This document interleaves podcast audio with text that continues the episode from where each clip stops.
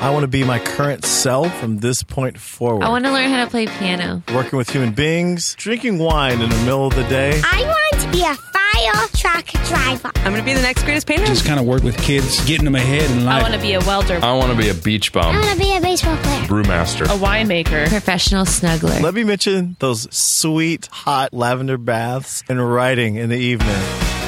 What's up, everybody? This is Blake Fletcher, the half-hour intern. The star-studded pageantry continues as we embark on part 2 of the 2015 Half-Hour Intern Awards.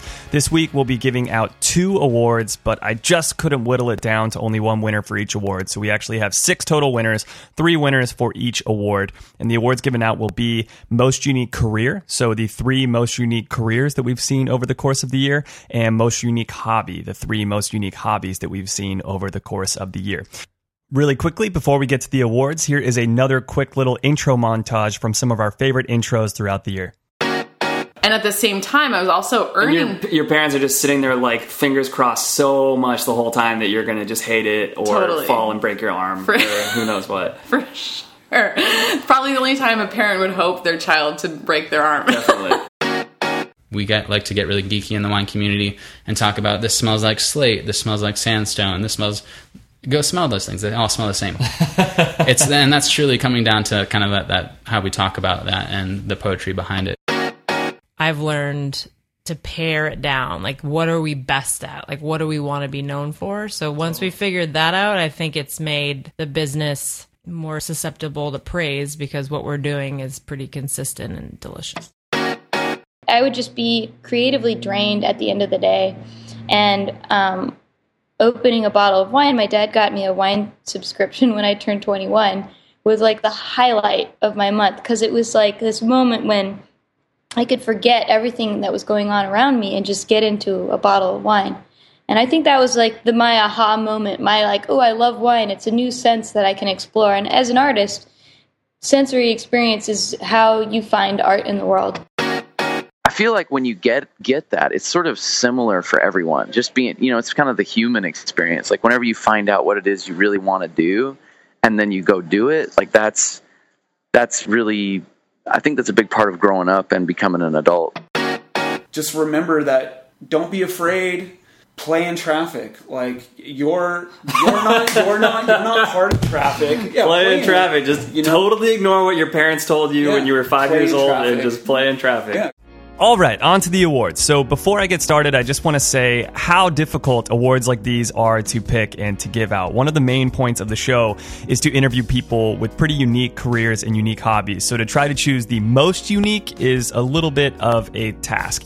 And as a side note, it's very difficult for these awards to, and just in general when making the episodes, to delineate between a career and a hobby, which has been a really big eye-opener for me since I started this podcast.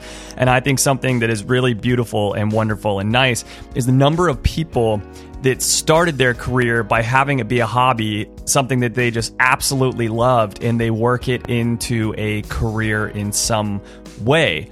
And it's kind of up to my hopefully not terribly misguided judgment to decide what category to put it in. I think a really good example of this might be, let's say, like the fixed gear episode. The gentleman that I interviewed about fixed gear riding as a hobby is absolutely obsessed with fixed gear bicycles and fixed gear bike riding. Because of that, he went and got a job at one of the best coffee roasters in Northern California and best coffee shops in Northern California called Bicycle Coffee. They originally founded in Los Angeles. They have a shop up here in Oakland. But Bicycle Coffee delivers all of their coffee to other local businesses from bicycles. So he knew that he could be on his fixed gear bikes all day long, kind of as a career, if he chose to work for Bicycle Coffee. That being said, I chose to put that under the category of hobby because it was that's still what he does with it passionately. Similarly, one of the awards that I'll give out tonight will be for a sensory deprivation floating. The gentleman that goes over sensory deprivation floating actually owns a place where you can go do a sensory deprivation float here in the city. But the thing that got him really involved in it, and the main thing that we talk about during the episode, is just the idea of sensory deprivation floating and why he does it and why he's so obsessed with it. So I think an episode where we kind of contextually talk about the why something exists or where the passion really lies and stuff like that, a lot of times we'll get moved into the hobby realm. And when we're talking about more of the how to do something, it can get moved into the career realm. So there's a little bit of clarification with some of my thought process. And on to the actual awards themselves. So first, for most unique career, the three winners, we will have Cat Behavior Consultant. That's the clip that you'll be getting played first. The next will be for Vibe Manager. And the final one will be for Tour Manager. So each one of the clips, I'm going to play the portion where they're kind of explaining what it is that they do for a living. And the Tour Manager, I'm going to play a second clip as well, which is him talking about the interview process to become a tour manager, because it is absolutely insane what these people have to go through to become a tour manager. So without further ado, here are your three winners for most unique career. So I got to tell you, just a little backstory on this. We have a mutual friend, Soraya, who, after I talked to her and told her about my project, she sent me an email with about 10 people that she thought would be interesting, cool ideas of people to interview. And I saw your name with cat behavior therapist next to it, and I almost jumped out of my seat. I flipped out. I was like, oh my God, I have to be able to interview this person. And now we're finally here. This is like the most exciting interview I've ever done in my entire life. Thanks for having me. So it's definitely a unique job and a unique field to be in. So let's start with that for everyone, which is just, what is a cat behavior therapist or a cat behavior consultant? Well, a cat behavior consultant is someone that, I guess, people hire to help them better interpret their cats or to better understand their cats. Yeah. So I think that's my function in life. Yeah. Yeah. So if somebody has a really terrible cat, are those the only people that contact you, as if their cat is horrible, or do some people want to just get to know their cat better?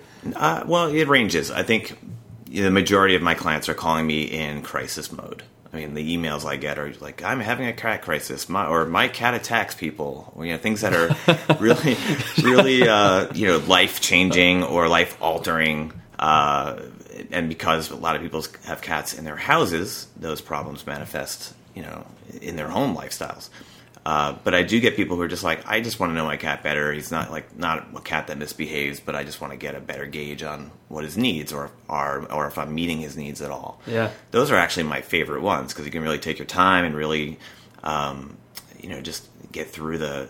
Well, if it's not a crisis, it's a lot easier to solve a problem. Yeah, But the crisis ones are definitely the higher percentage of the calls I get and emails. What the heck is a vibe manager? I guess what do you consider being a vibe manager? And then start talking to us a little bit about what you actually do.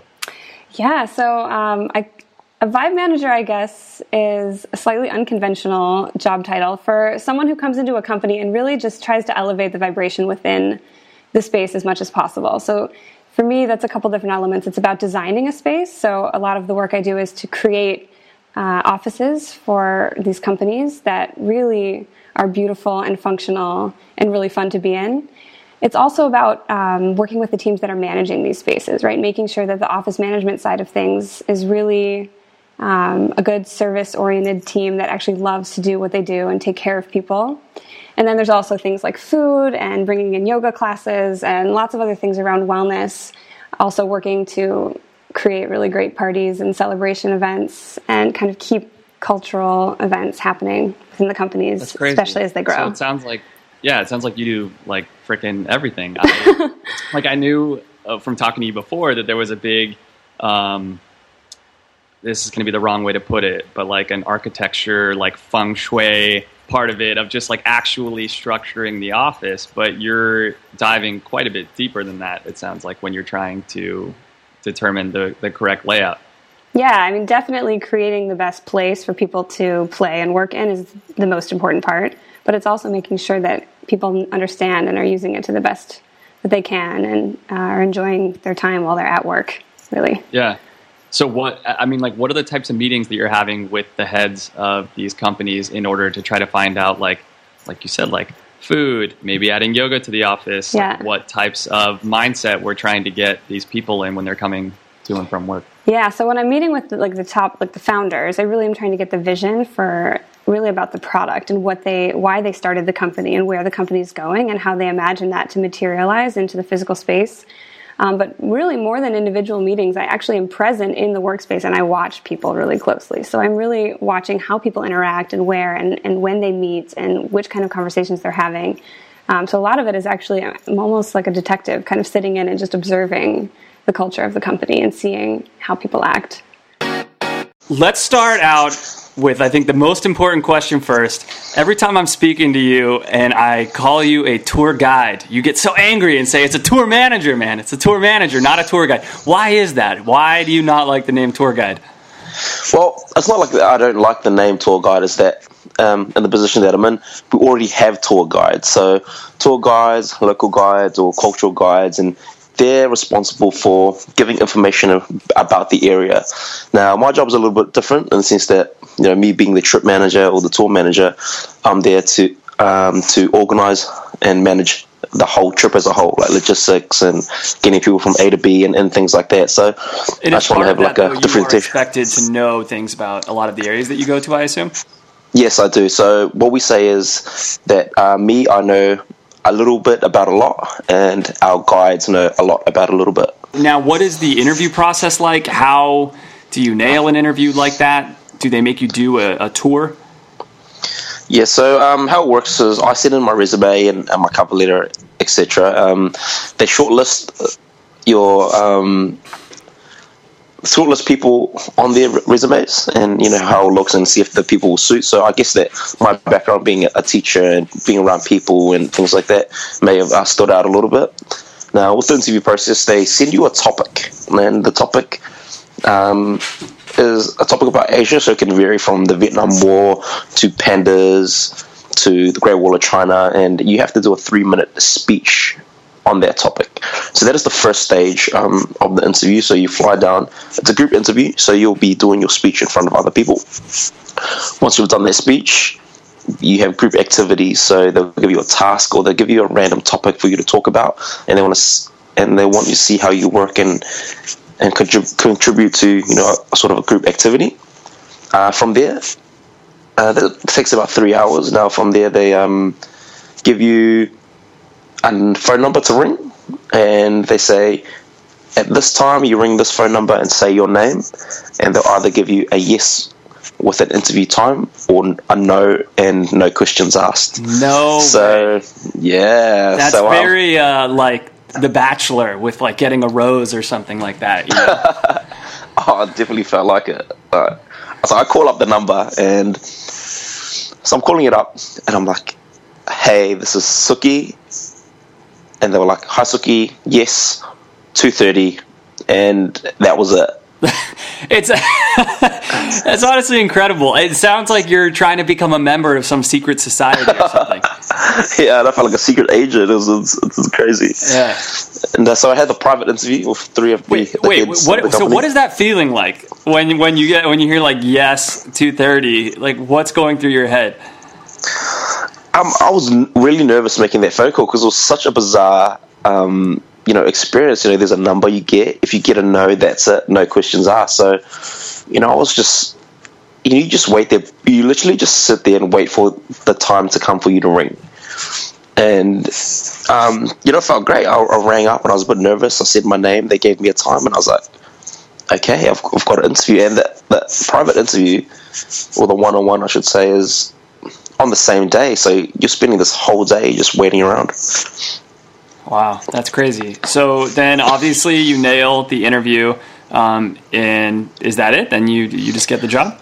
No, and then from there you have an assignment. So they send you all the cities that you'll possibly be going to, and then a bunch of things you have to know about these cities. So, me being going to uni, I'm like, you know, assignment, that's going to be pretty easy, but this was a legitimate assignment. Like, my one was about 170-180 pages long, and this is just like all the cities, what's going on in these places, some of the things to do, and cultural stuff. And you know, it took me a while to get through it. Now, once you pass, or once they think that you're up to standard with your assignment, now you get flown to Bangkok. So you get flown to Asia where your training starts.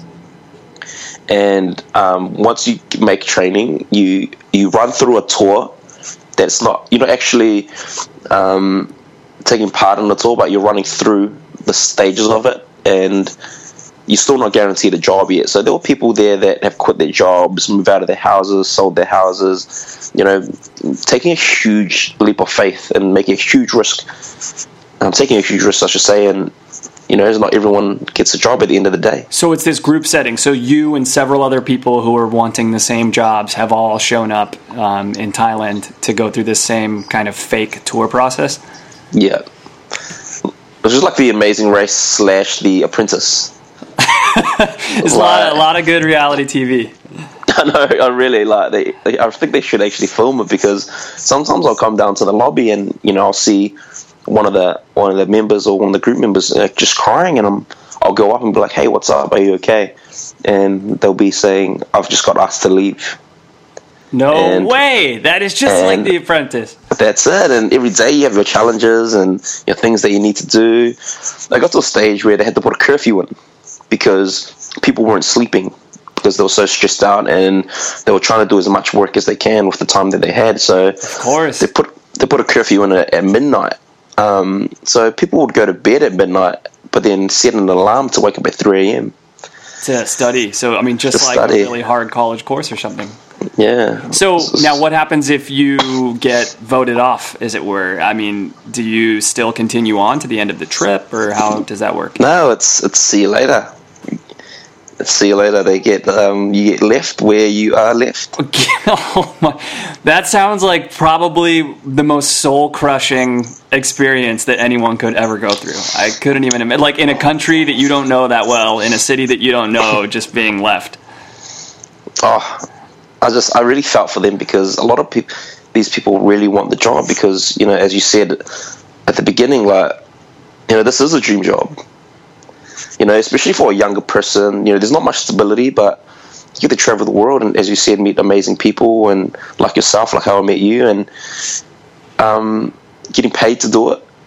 You know, it's definitely one of the best jobs that I can imagine people having. So people really wanted it, and obviously you'd be really disappointed when it doesn't go your way.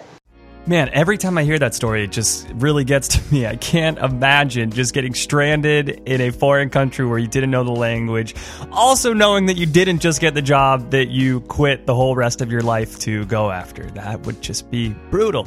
All right, on to most unique hobby. So the three winners for the most unique hobby category are Neighborhood Blogger. During the Neighborhood Blogger clip, it's actually not going to be a clip of him really explaining what being a neighborhood blogger is or anything like that. He explains how being a neighborhood blogger has kind of changed his life in the neighborhood and changed his experience of the neighborhood, because I thought that was kind of the most important and relevant clip. The next clip is going to be the sensory deprivation floating clip, and then finally we will have base jumping, which was from the skydiving and base jumping episode. So without further ado, here are your winners for most unique hobby. I guess, how has your life changed since you started doing this, and how has your life as a citizen of Bernal and life as a resident of San Francisco changed since you decided to start doing this? That's a fantastic question, because it's changed so much that I don't even notice that it's changed. Which is to say, like, there's a whole group of people who I know in my neighborhood who I know well enough now that I forget that I wouldn't have known them if I hadn't done Bernalwood. They're just my friends. Yeah. And they're my community.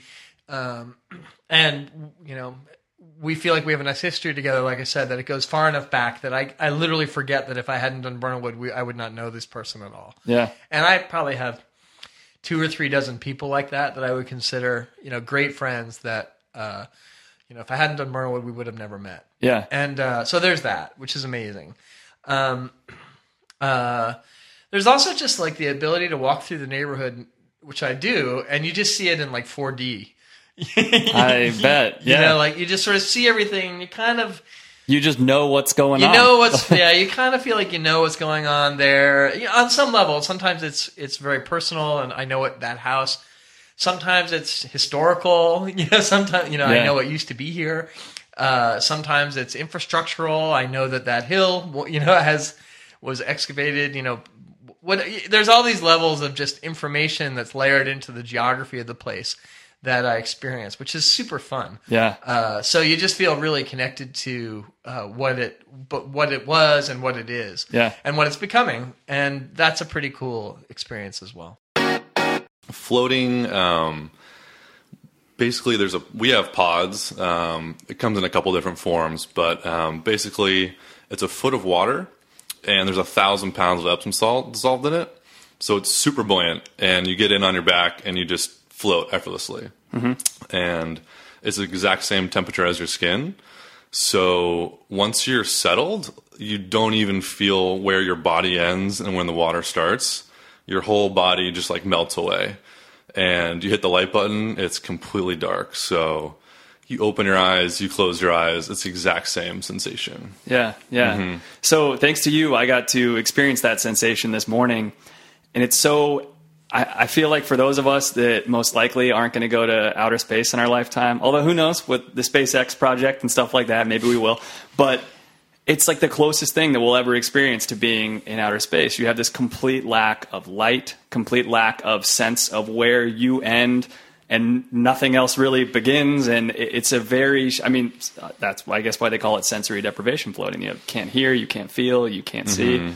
Yeah, I mean, everyone has wished they were in you know, in outer space floating around. Oh, it looks so cool to just be weightless. Well, you can do it. So base jumping is one of those, you know, there's very few people in the world, I guess, that skydive. And out of the group of people that skydive, a small percentage are maybe dumb enough to go on and start base jumping. It was one of those things where I always told myself I was never going to base jump. I just couldn't imagine...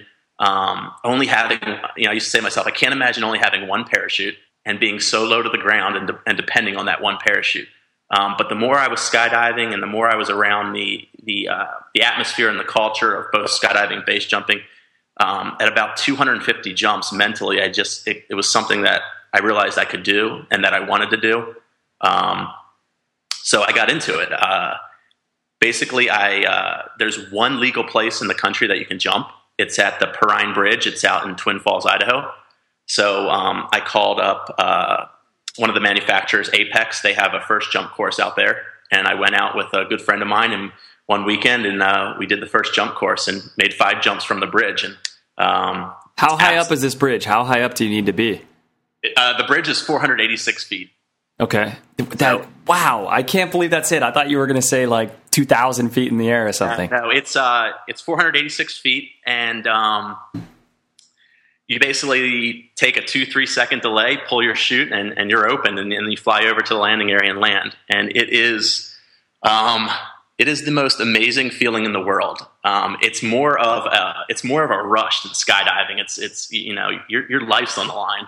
And you look down and you see that water below you. Yeah. And you really have you're having a talk with yourself of, is this what you want to do? Do you really want to do this? And in the end, I just knew it was something that I loved so much. I couldn't get away from the rush. I couldn't get away from that feeling of walking out on that bridge and climbing over and making that, in a sense, leap of faith. Yeah, yeah, very literally. So, first of all, what happened? So why is there only one parachute? Is that just because of how much time there is? There's no time to switch to a reserve parachute, or? Yeah, correct. You're so low to the ground that there's no need for it, and you don't have time to deploy a reserve. Yeah. So you have that one parachute, and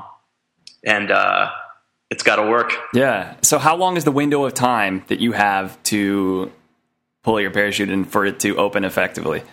I believe they say you have to make a move for your parachute in, about 5 seconds, or in the bridge, you're going in.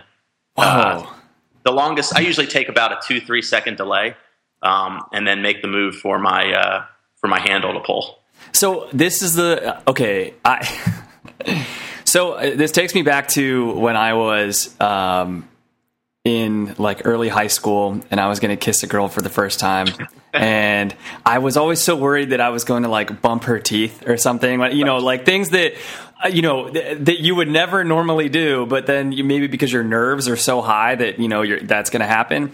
I would only imagine that you have this great fear of going to pull your cord and your hand fumbles and misses it. And you only have like 2 more seconds left now to pull it correctly. Does that happen?